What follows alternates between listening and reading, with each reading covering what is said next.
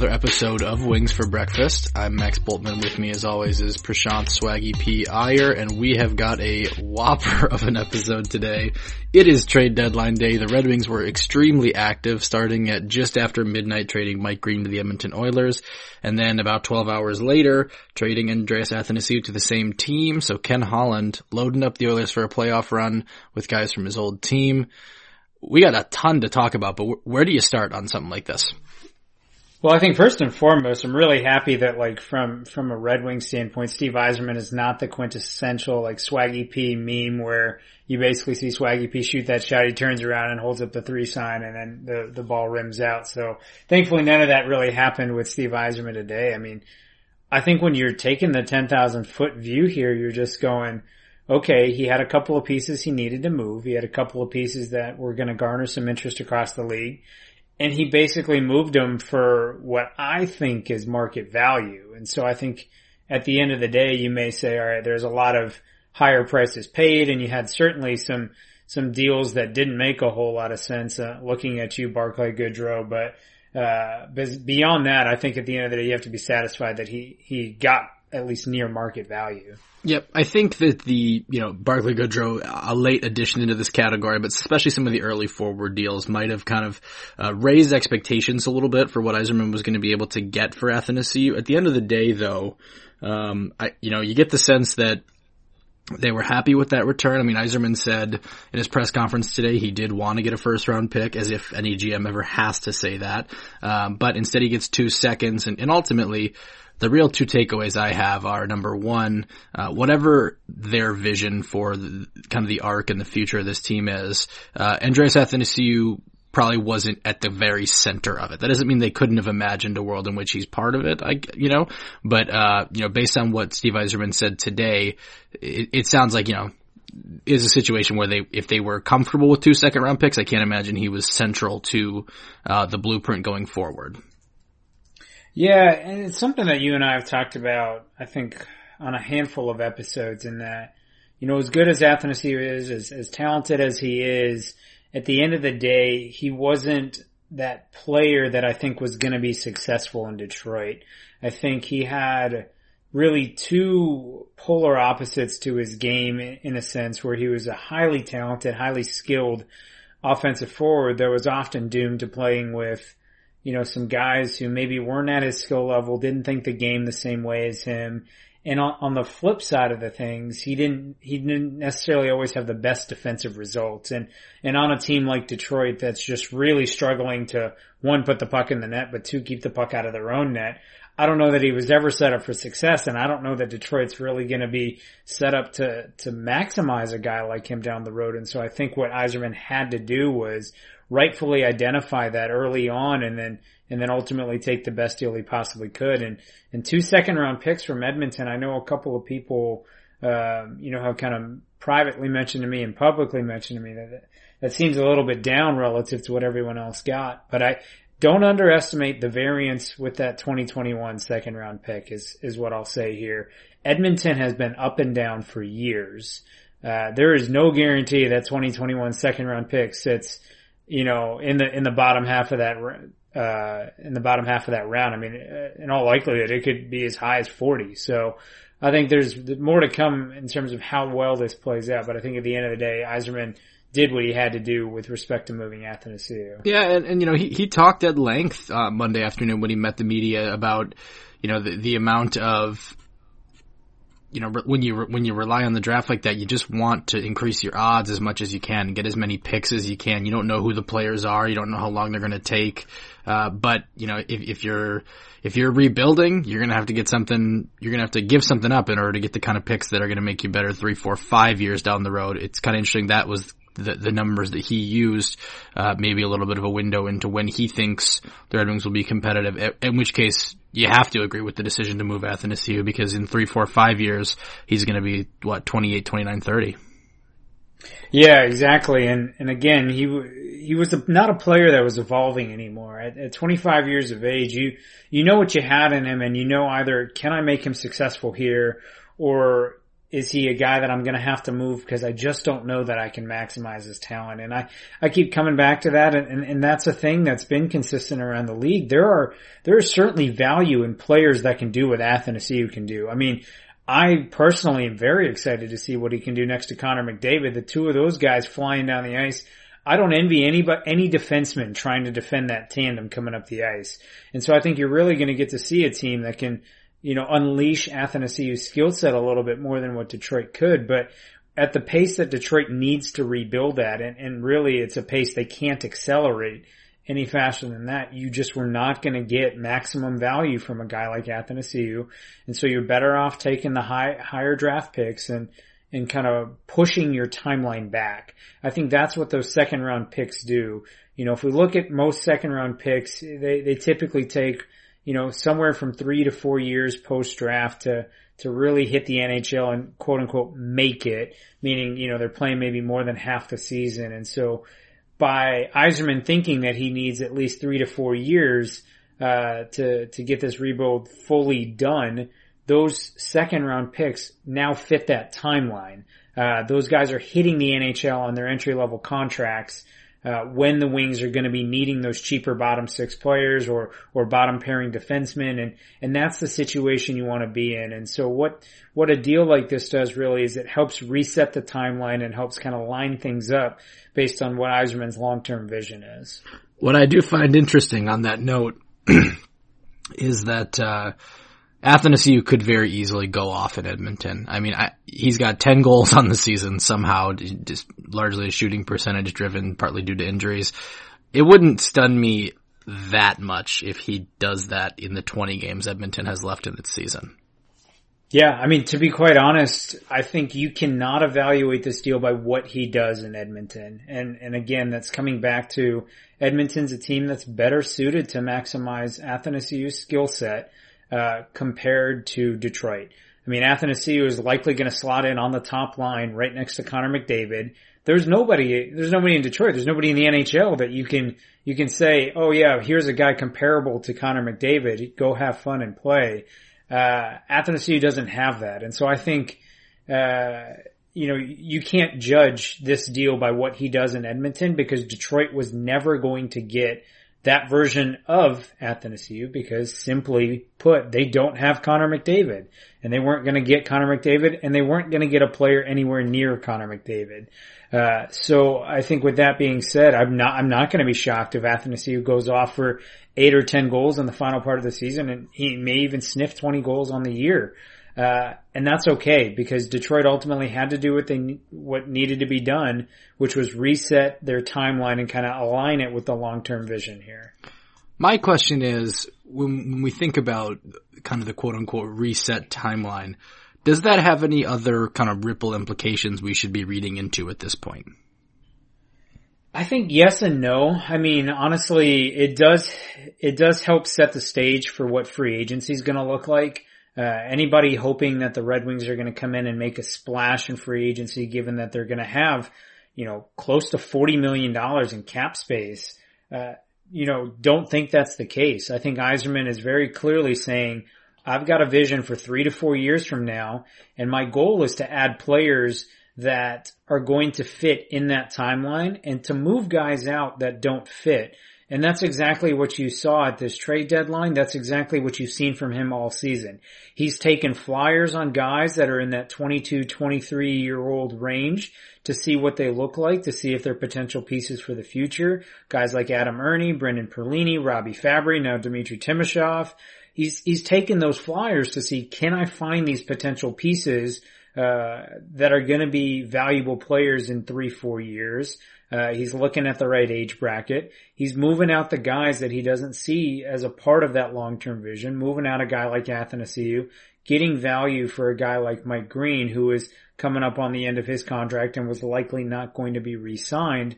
He did what he could to, to put it on that. And so I think the big, uh, kind of omen for the offseason is don't expect Yzerman to go out and chase the Alex Pietrangelo, the Torey Krug's, the big name free agents. Expect him to lock up his guys and keep that cap space available as uh, potentially an asset to take on a, another bad contract because uh, certainly you'll see some teams wanting to offload guys, uh, depending on the moves made this summer. And, you know, other teams have been successful with that in the past. Carolina was successful last season, uh, taking Patrick Marleau from the Leafs, uh, and they were able to net a first round pick, which then ultimately allowed them to be more flexible with their own first round pick this year and actually acquire Brady Skjei from the New York Rangers. So that's my expectation for Yzerman is don't expect him to go out and make the big splash. Don't expect him to try and accelerate this thing too quickly. Look for moves that are going to align with that three to four year uh, time frame. I also thought it was interesting. He said he hadn't, you know, had any conversations quite yet with any of the pending restricted free agents. Something he would consider now that the trade deadline's over. But he also said he's very comfortable uh, just waiting until the summer on on all of those guys. Yeah, and that's that's again, I think, a, an interesting statement because you know with with some of these guys here, uh, the restricted free agents that that Detroit's going to have to negotiate with this offseason, there's a lot of names they're going to go with. I mean, obviously Anthony Mantha is the big one, um, but Tyler Bertuzzi, uh, you know, Brendan Perlini, Robbie Fabbri, now adding Dmitry uh, Timashov as well. There, he's another guy that you're going to have to think about. Is he a long term piece? Uh, for the Red Wings and to see a guy I'm going to need to negotiate with. So I think that's fine because again, it, it really sounds like the priority for Yzerman is, is not chasing any of these other names. His sole priority this offseason is going to be discerning which of these restricted free agents he wants to bring back, doing the negotiating with them. And, and that's going to be his plan. And, and I'm, I'm more than comfortable with that being the sole focus of this offseason because as you and I have talked about, teams get themselves into trouble when they think they're ahead of schedule. And, and I, I like to say this, if, if you think you're, if you're, if you're unsure if you're ready to make that splash, then you're not ready to make that splash. But you're gonna know when you're ready to go out and start chasing those bigger names and chasing those free agents, uh, based on your roster structure. And, and Yzerman knows right now his team's not at that point.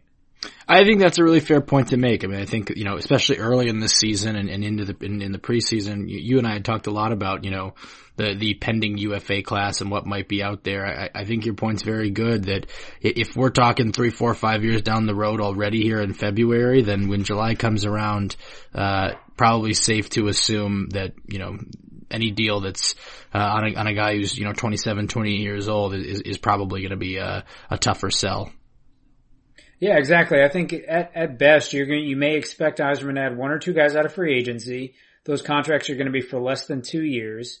Uh, so at most, it'll be a, a Patrik Nemeth type contract to bring in a guy who's, you know, in his late twenties, uh, who can give you a couple of years at a low cost. And potentially next season, you're, you're talking about moving guys like that. So I think you may see Yzerman make a move or two like that. Um, but I fully expect him to take, uh, you know, this off season and just entirely devoted to the restricted free agents. And I really think that's the right way to go. And, and, and for the people and the fans who are going to ask, well, why does it have to be three years? Why does it have to be four years? You know, if the Wings win the lottery, you get Alexi Lafreniere and, and all of a sudden you're, you're, you're back in business. It, it's not as simple as that. Detroit is so devoid of, of elite talent right now that they're they're really hurting. They're having an historically awful season. This is not something that one player is going to fix. This is not something that two players is going to fix. And and the key to the rebuild, the word that I, that I haven't really seen thrown out a, lot. What you want to do is you want to rebuild such that you are built to be sustainable. Uh, you don't want to pull an Edmonton, go out and throw big money at Milan Lucic in, two, in 2016 when you're absolutely, um, you know, not ready to make a deal like that. You're not ready to compete and contend and you shouldn't be throwing out these six year five year contracts, uh, for five or six million dollars. That's, that's not sustainable. That's getting ahead of the game here. What you want to do is you want to be a team that every year maintains cap flexibility, has young guys coming in on entry level contracts to fill out the bottom part of your roster, and you have the ability to go chase free agents. Uh, it's very early in the rebuild, but I, am going to do this because I always do this. You got to look at what Carolina's doing. You look at the way they've done it the last couple of years. They are maintaining their flexibility with their roster such that they can be competitive and they can be buyers at the deadline because they've got the cap space. They have the ability to negotiate. I mean, what other team could have gone out and on trade deadline day come away with arguably the top two defenseman targets in Brady Skjei and Sami Vatanen, and then come away with arguably one of the best players moved on the deadline day in Vincent Trocheck. So, you know, you want to have a model like that. And, and I think that's why you're going to take three to four years to really get all the pieces in place. Yeah, absolutely. And, you know, I, I'm curious to you when, when you kind of look at, uh, at the full body of, the moves today around the league. Uh, was there any move that you were particular, I don't know, I guess what's the word, envious of? Was, were there moves that you were real envious of? Any moves that you were real glad that, uh, that you weren't the GM making? Yeah, I mean that's a that's a great question. I think the move that really struck me the most was uh you know being in Carolina's position, being able to get a guy like Vincent Trocheck and then with Carolina having injuries to Dougie Hamilton and Brett Pesce, being able to go out and get Sami Vatanen and and Brady Skjei to basically replace those guys and look out if Carolina makes the playoffs and and both Hamilton and Pesce are able to come back. I mean, you are talking about an absolutely loaded defensive core down there. And I think Carolina did all of that without having to make any significant overpays. I think the deal that really stood out to me was the Trocheck deal where Carolina kind of gave up a couple of their mid-tier prospects and a, and a couple of, uh, other picks that weren't first rounders and, and ultimately walk away with what I consider to be the best player that moved on the deadline day. So I think that was a really good deal. I think the deal that, you know, I would be very surprised at, at this one working out well was, you know, the, the San Jose Sharks, um, you know, I guess getting a first round pick for Barclay Goodrow. Um, you know, that's, that's fascinating. I, I, Tampa's obviously in a position to be buyers. They're in a position to, to, you know, throw their first round picks out if they need to, but Barclay Goodrow, man, that is, that's a steep price to pay for a player like that. So I, I'm curious to see if, if it works out for Tampa. They're obviously going all out for it here, but that's, that's one that certainly leaves my head scratching. And then I think from a Red Wing standpoint, a deal that was made that I think the Wings could have made or considered making was what Toronto did by interjecting themselves in the Robin Lehner deal here, where Toronto, what they basically did is, is Vegas needed a goaltender. They needed Robin Lehner. They just didn't have the cap space to do it. So Vegas essentially paid Toronto a fifth round pick to just retain some cap on Robin Lehner before moving him over to Vegas at a cap hit that they could basically take him at. I think that's a deal where, again, if you're real savvy with the salary cap, you're maybe able to make a, a move like that and get yourself a, another pick. I think that's, that's a deal that, you know, in my mind, the Wings should and could consider making. Um, all that being said, that, that certainly wasn't a, you know, a huge, huge deal or a huge net gain for Toronto, but that's something that Detroit can kind of think about in terms of, uh, finding ways to add additional assets. No one has ever doubted Kyle Dubas's ability to do math.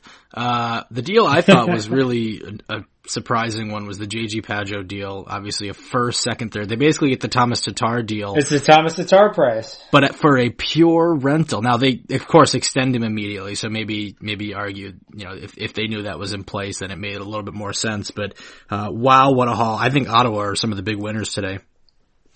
Yeah, Ottawa is now sitting real, real pretty at the, this year's draft. I mean, they've got three first round picks. They conceivably have two of those in the lottery and in the top part of the lottery. And so you're potentially looking at Ottawa having a chance at getting the first and second overall pick and then still having another pick in the, in the first round in what most consider to be quite a loaded first round this year. So Ottawa's in, in prime position to do a lot of damage in the near future. I think they did a really nice job uh, at this year's deadline, and I think the other team that I I have to say also did a really nice job at the deadline. Chris, you can uh, you can cover your ears here, but I have to say Montreal did a really nice job as well, being able to take a guy like Kovalchuk, turn him into assets, take Marco Scandella, turn him into assets, being able to get something for Matthew Peca uh, out of Ottawa. I think they did a really nice job of getting a lot of picks.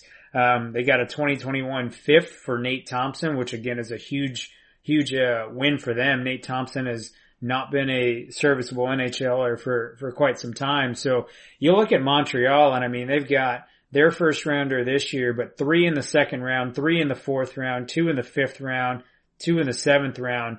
they are absolutely loaded. I think they've got 13 picks on this year's draft, which is absolutely insane. And, and of course the draft's in Montreal, so you may be able to see them use some of those picks to, to move up in the draft to take, uh, guys they highly covet. So I think those are two big winners, and unfortunately, both those teams are in Detroit's division, so it's certainly not going to get any easier moving forward. No, it's not, and I think you know it it, it underlines all the more how important it's going to be for the Red Wings to get a good uh, bounce in the lottery. I mean, certainly, you know, you can never really count on getting the first overall pick, but here's what I'll say: whatever their pick is, it needs to be their first pick needs to be higher than Ottawa's. Yeah, I completely agree. You you do not want to go into a scenario where either Ottawa or Montreal beat you in the in the lottery, or you know, God forbid, Toronto falls and they end up in the in the draft lottery and, and they end up with a with a top pick.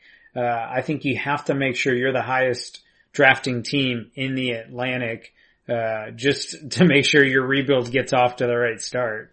I know this is insane given uh, the last moment that we saw the Toronto Maple Leafs, but I actually still think they're going to make the playoffs, and I got a weird, weird feeling they're going to win the first round. I don't know, Max. It looks like uh, it's going to be Boston, and Boston did some great work at the deadline too, getting Ondrej Kase. Although the Danton uh, Heinen deal was very, very interesting and, and very surprising. I was a little uh, surprised to see them move him in, in that kind of deal.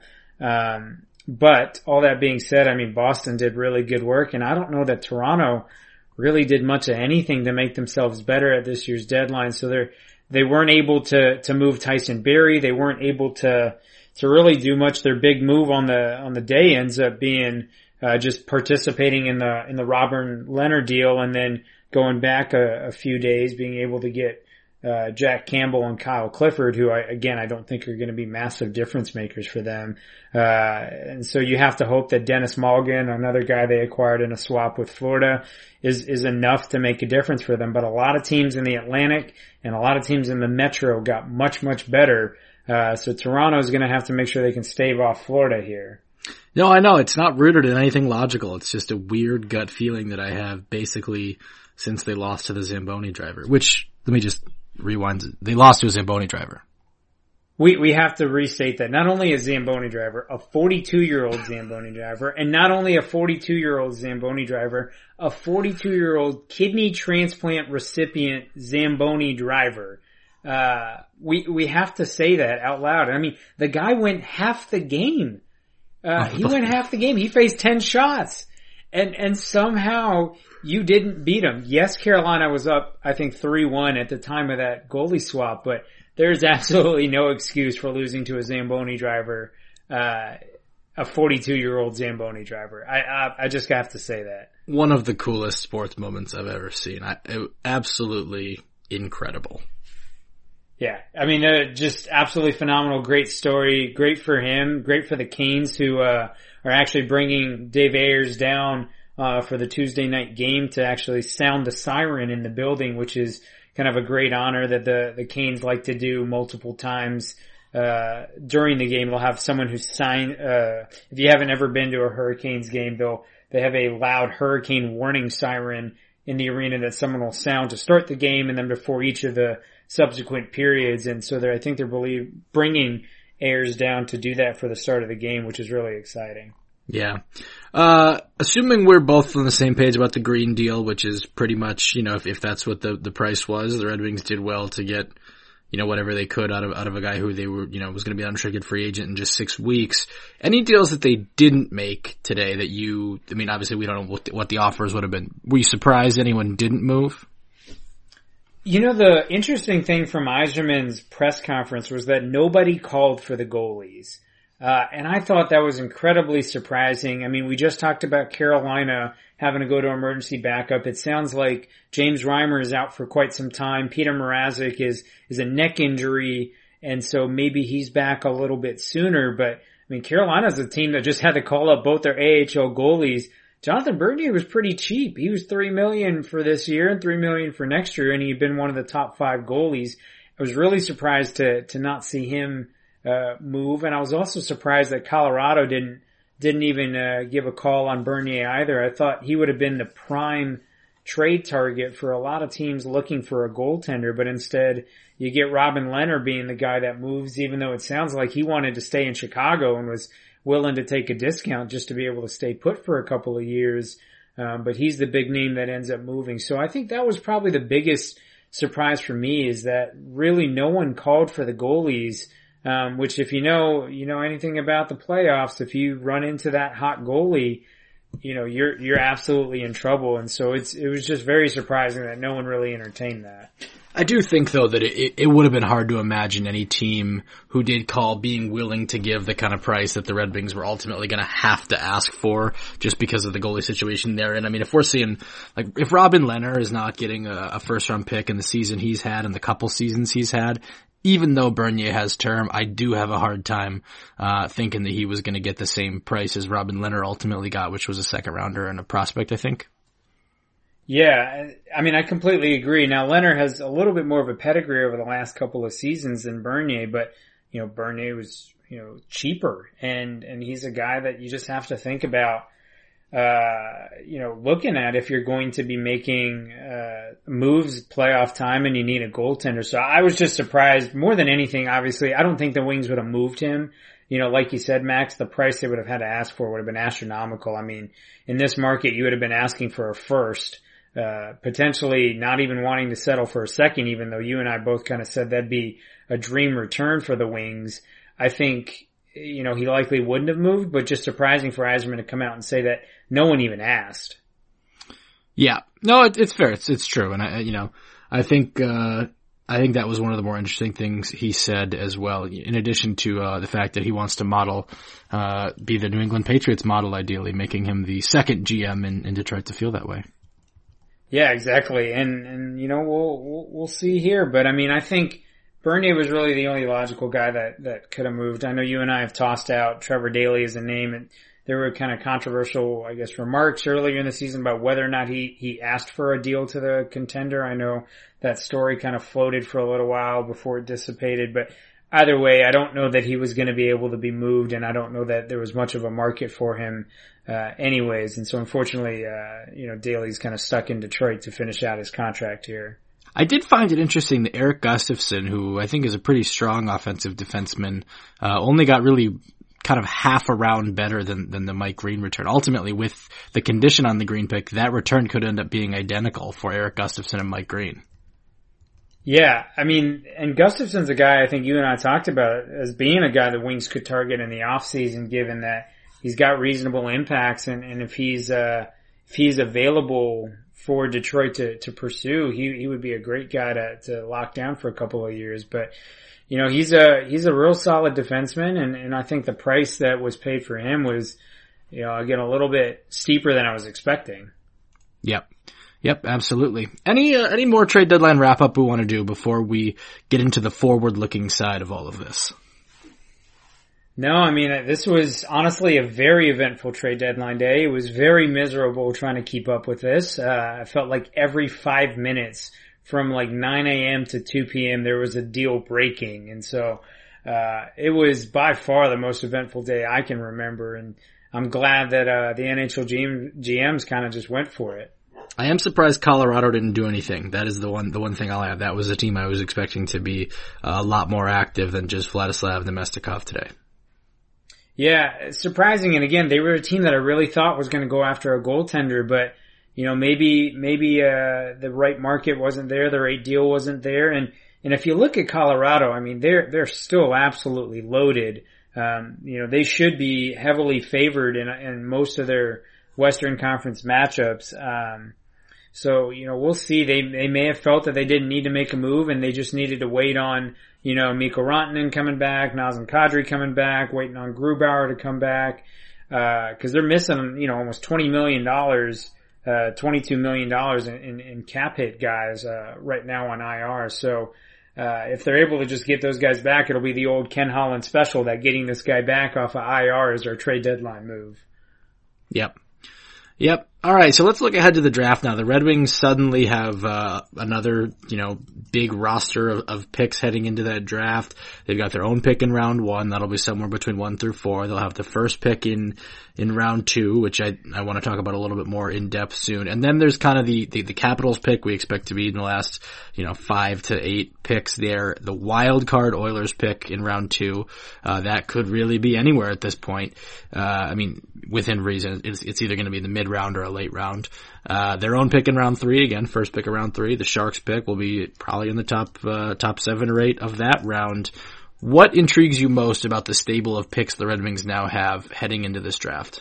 You know, like you said, so they've got six picks in the first three rounds. Uh, that puts them, you know, in the territory of if they want to try and jump up in into the first round, I think they could.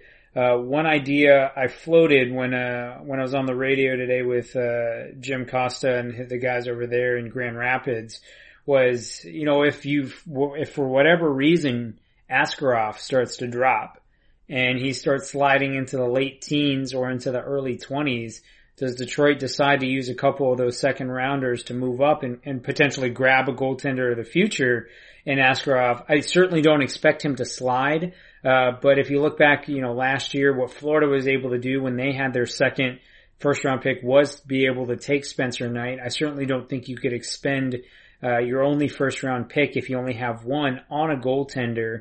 Um, but if if if he's a guy that slides, maybe you consider doing that. Or if there's a guy that's that's high on their board that starts moving into the low twenties and and uh, you know potentially a guy like uh, a Lukas Reichel or a JJ Peterka, two guys over in Germany right now are having outstanding seasons, and and those guys are maybe sliding into the late twenties, and it doesn't cost you a whole lot to move up. Maybe maybe those are the right guys to jump in, but I think the first thing that really offers is either one, you have the ability to move up uh, if you want to, and if there's a guy you like. But the second piece that I think is important to note is if you look at all the different kind of scouts and mock draft boards and whatnot out there. By my last count, there were 51 different players that had been given a first round grade. And so you're potentially talking about the Wings being able to select three of those players. I'm assuming the Washington pick is not going to be in the top 51. I'm also going to assume the Edmonton pick is going to be in the top 51. Um, so you're potentially saying I could come away with three of the top 51 players. And if I'm saying that there's 51 guys that conceivably have a first round uh, grade, if you will, by somebody, then then potentially you're walking away with three great talents. Yeah, I think that's a great point. And I'd add the other thing it offers the ability to do is trade back even more. Uh, I mean, if you're talking about ways to accumulate picks, uh, that's certainly one of them. Is is it if you're on the draft floor and you're able to, you know, let's say you're at that pick at, you know, what let's say what let's say there's a 48, 49, 50, and someone wants to move up and you can go back to I don't know 56, 57 and pick up a third rounder. Uh, that's another way to just add kicks at the can here. I mean, I don't think it's I don't think it's the point of the draft where you're going to be real confident in any one player anyways, because uh, if you were, you already have had a couple chances to take them. So it's another opportunity to pick up more kicks at the can, and I think uh, that's only a good thing.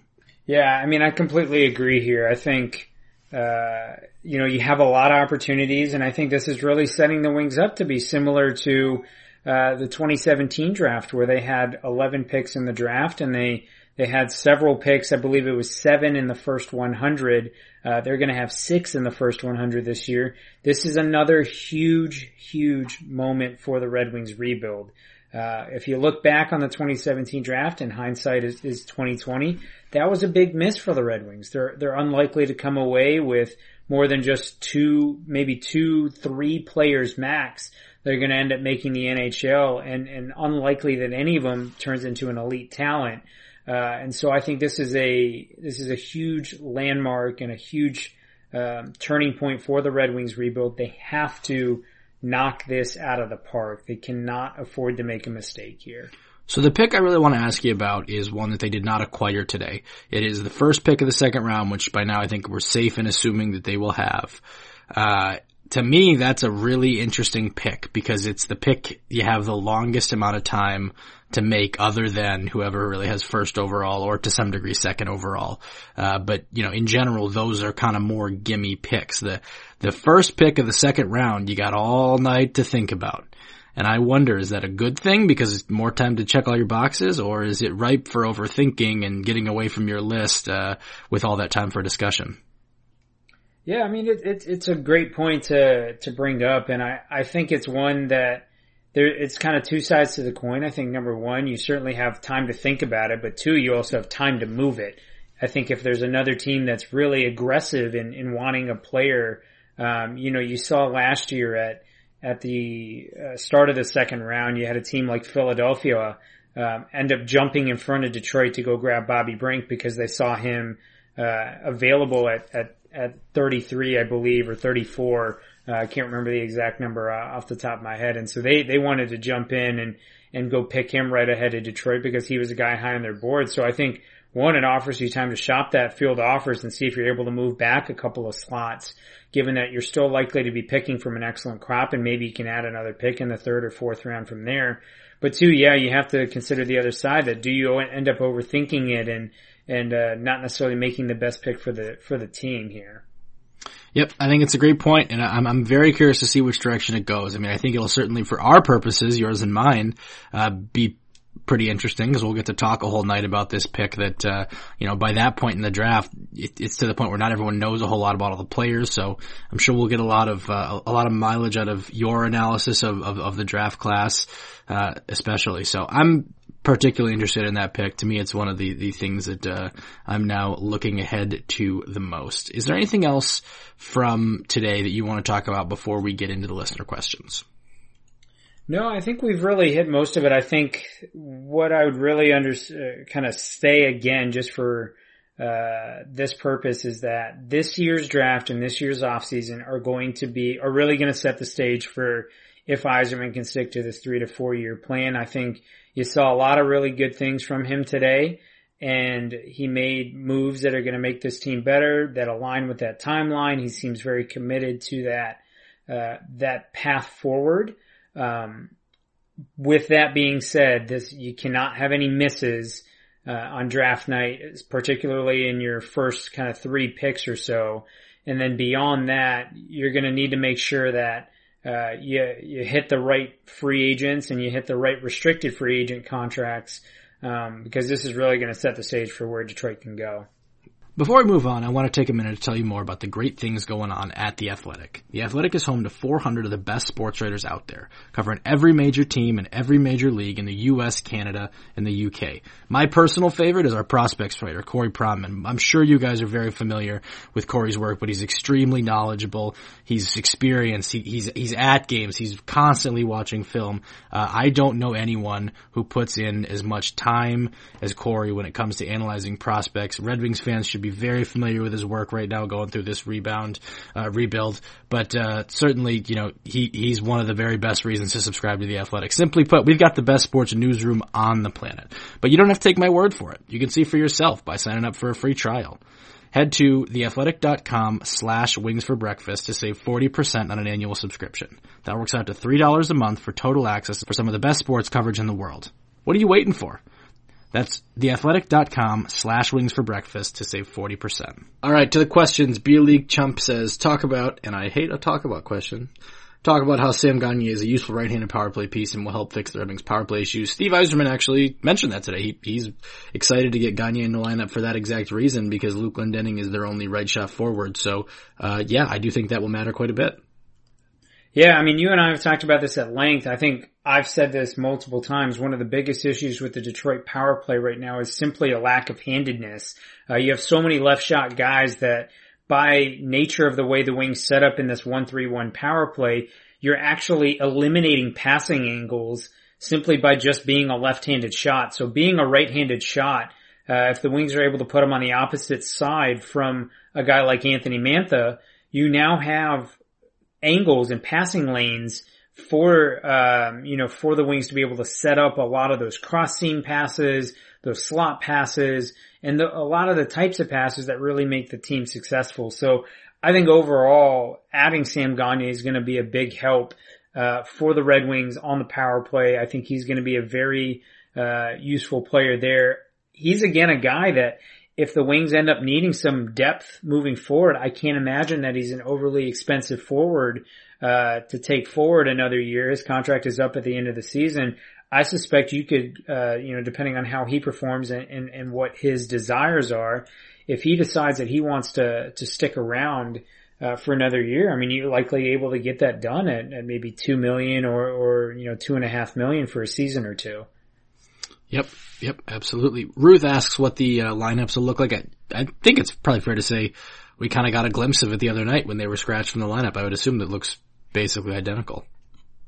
Yeah, I would imagine it's it's very much the same. And then obviously once Filip Zadina is healthy, you know he'll he'll get his way back into the the lineup and, and be able to push some of those guys down. I suspect you know it'd be interesting to see where Gagner uh, slots in.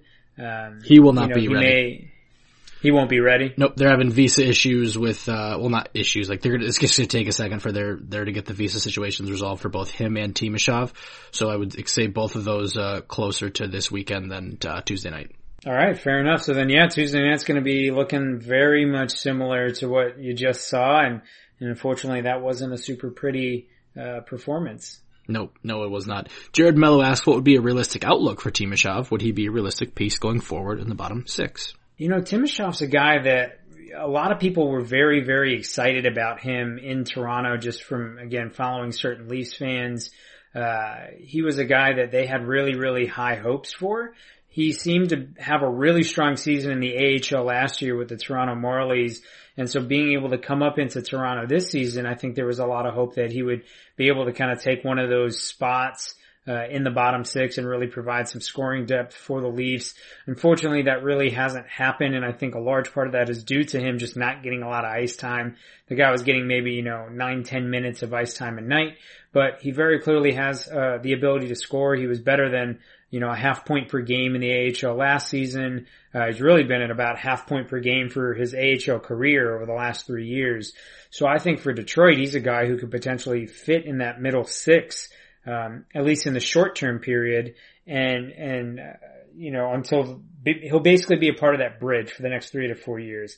As far as whether or not he's a part of the the long term plan, you know, beyond the three to four year rebuild piece, that I'm I'm less sure of. I think uh, one of the key aspects to a successful rebuild is you don't commit term to players that are not elite. And so Timashov certainly does not have an elite pedigree in him. And so that's why I think he'll be very serviceable for at least the next couple of years. If the Wings choose to keep him, he'll likely be cheap. But I don't know that beyond the next three to four years that he's really a part of uh, of the of the big picture. To me, I am treating him uh, sort of like a stopgap, but in the way that you you know you see with a lot of teams, where you know if you get hundred games out of a guy, you got on waivers that's a great a great uh, pickup by a GM. Yeah, I mean exactly. Uh, if you're able to snag these guys on waivers, it's it's you know potentially a found gold for you. So you know it'll be really exciting. And then if you get a couple years out of them, that's that. Hey, all the all the better, right? Sometimes you end up trading them for Robby Fabbri. Very true. Work your way up to the uh, telescope for the office reference there. That's right. Uh, all right, let's see one, you know, one of the common questions, I'm not going to attribute this to any necessarily one person, but one of the common ones was just kind of assessing, I think people who maybe felt like the Red Wings should have gotten a first round pick. How, how would you kind of address those people who are concerned that Detroit, uh, you know, t- took a couple of seconds instead of a first? Uh, I, I, mean, I'm, I'm just going to come out and say, first of all, I don't think that it's a choice they would have made if they had another option, but, uh, should they have just hung on to him in the face of the current market? Yeah, I mean, it's certainly a great question. Um, I think what I will first point people back to is a lot of these draft pick value curves that you've seen circling around. There's been curves made by Michael Schuckers. There's been, uh, you know, curves made by Stephen Burtch. And I think what a lot of people see in those curves is within the first round, there is a very, very steep drop off in value. But as you start to approach the, you know, the end of the first round into the early second round, the difference in value from pick to pick drops off dramatically. And so I actually attempted to rework this uh, using goals above replacement from the evolving hockey model. And what, um, you know, what I kind of found is again a very similar valuation where as you're getting into the end of the first, the, the curve kind of slows down in terms of how quickly it's decelerating. And so what I'd say to that is, you know, a, a first round pick that's in the late twenties is not substantially more valuable than the, than a pick really in the mid thirties to, to early forties based on how teams are currently drafting and based on how successful teams are at identifying the best players. Now what we do ultimately know is teams are not very good at identifying the best players as the draft carries on. That's why you find these seventh round gems, these sixth round gems. That's how you end up with Pavel Datsyuk and Henrik Zetterberg for, for 15 years because those guys are in the sixth and seventh round.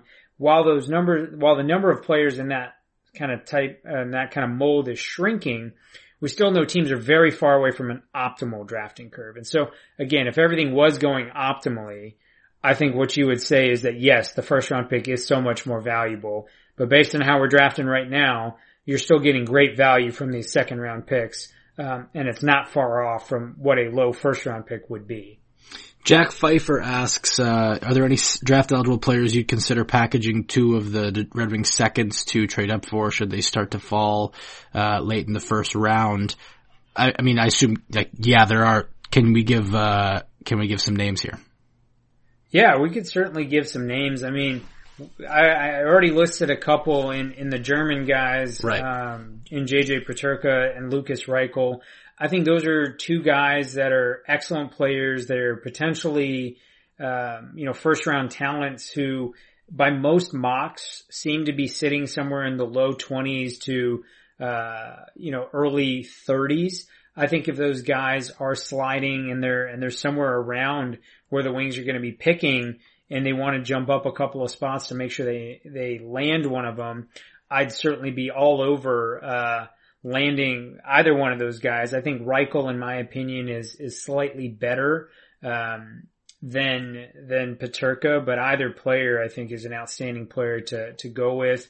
Uh, I think beyond that, a couple of guys that uh, I would also look at as Noel Gunler, who's in the Swedish uh, Hockey League right now, playing in the, uh, the SHL. He's he's a little bit under the radar relative to Lucas Raymond and Alexander Holtz, but he's had an outstanding season. I think he's an excellent talent. He's a guy that I would certainly uh, you know look at jumping on if he's slipping into the 20s. And then the other guy that I'd, I'd kind of point out is Jan Mysak, who just came from the Czech League over to um, you know, the, to North America and playing in the OHL. And he's actually having an outstanding season right now in the OHL. He just had a five point first period a few games back. Um, since coming over, he's got 21 points in 17 games. Again, most people still have him in the early 20s, but if he continues to slide, then, then he's a guy that I would certainly jump all over. What about your boy Gunler? I already said Gunler. You're not paying attention. I'm not paying attention. That's true. I was actually looking up Bob McKenzie's uh, draft rankings because he he pulls the scouts, and so I think that's usually a good way to kind of get a feel for where guys uh, are tiering. One of the names that interests me very much is uh, Hel- I don't know how to pronounce it. Helge Grans. You know anything about him? Swedish yeah. defenseman. Yeah, I mean, a lot of people have him all over the place. He's a he's a real solid defenseman. He's played really well. He's playing in the in the um, Swedish uh, top junior league, the super elite league. He's also gotten some run time in the SHL. He's gotten 17 games there. And so we know that when draft eligible defensemen actually make it into the SHL, that's a pretty good surrogate for them actually making the NHL, uh, down the road and actually being successful players. I kind of posted, um, my individual study on that last July, uh, looking at the SHL defensemen and the, the guys that were draft eligible in the SHL um, as defensemen were guys that were able to be studs in the NHL down the road. So he's certainly a guy that I would look at. I think most people have him late teens, uh, early twenties in the mock drafts, but obviously Bob McKenzie's tends to line, uh, align most closely with what actually happens on draft night. So continue to tune into, to Bob McKenzie's rankings because there was a lot of guys on that rankings list that you're going, huh, that doesn't really make a whole lot of sense. One guy in particular is Jan Mysak that I was just talking about. He was uh, far lower on Bob McKenzie's list uh, relative to where most people have him in mock drafts. Yeah, absolutely. And, you know, Grans still only 17, won't turn 18 until May, which I think, uh, especially when you're talking about how quickly he's ascended, uh, that'll catch your attention in a hurry. For sure. He's a guy that I, I think could be a potential difference maker. So he's, he's one to, to keep an eye on. All right. Uh, anything else before we let everybody go? No, I mean, happy trade deadline season. One, one big marker down. Now the next thing is the draft lottery. So we will prepare accordingly. Absolutely, we will. Thanks for tuning in today. Thanks for being patient with us getting this episode out. I'm going to go take my tie off.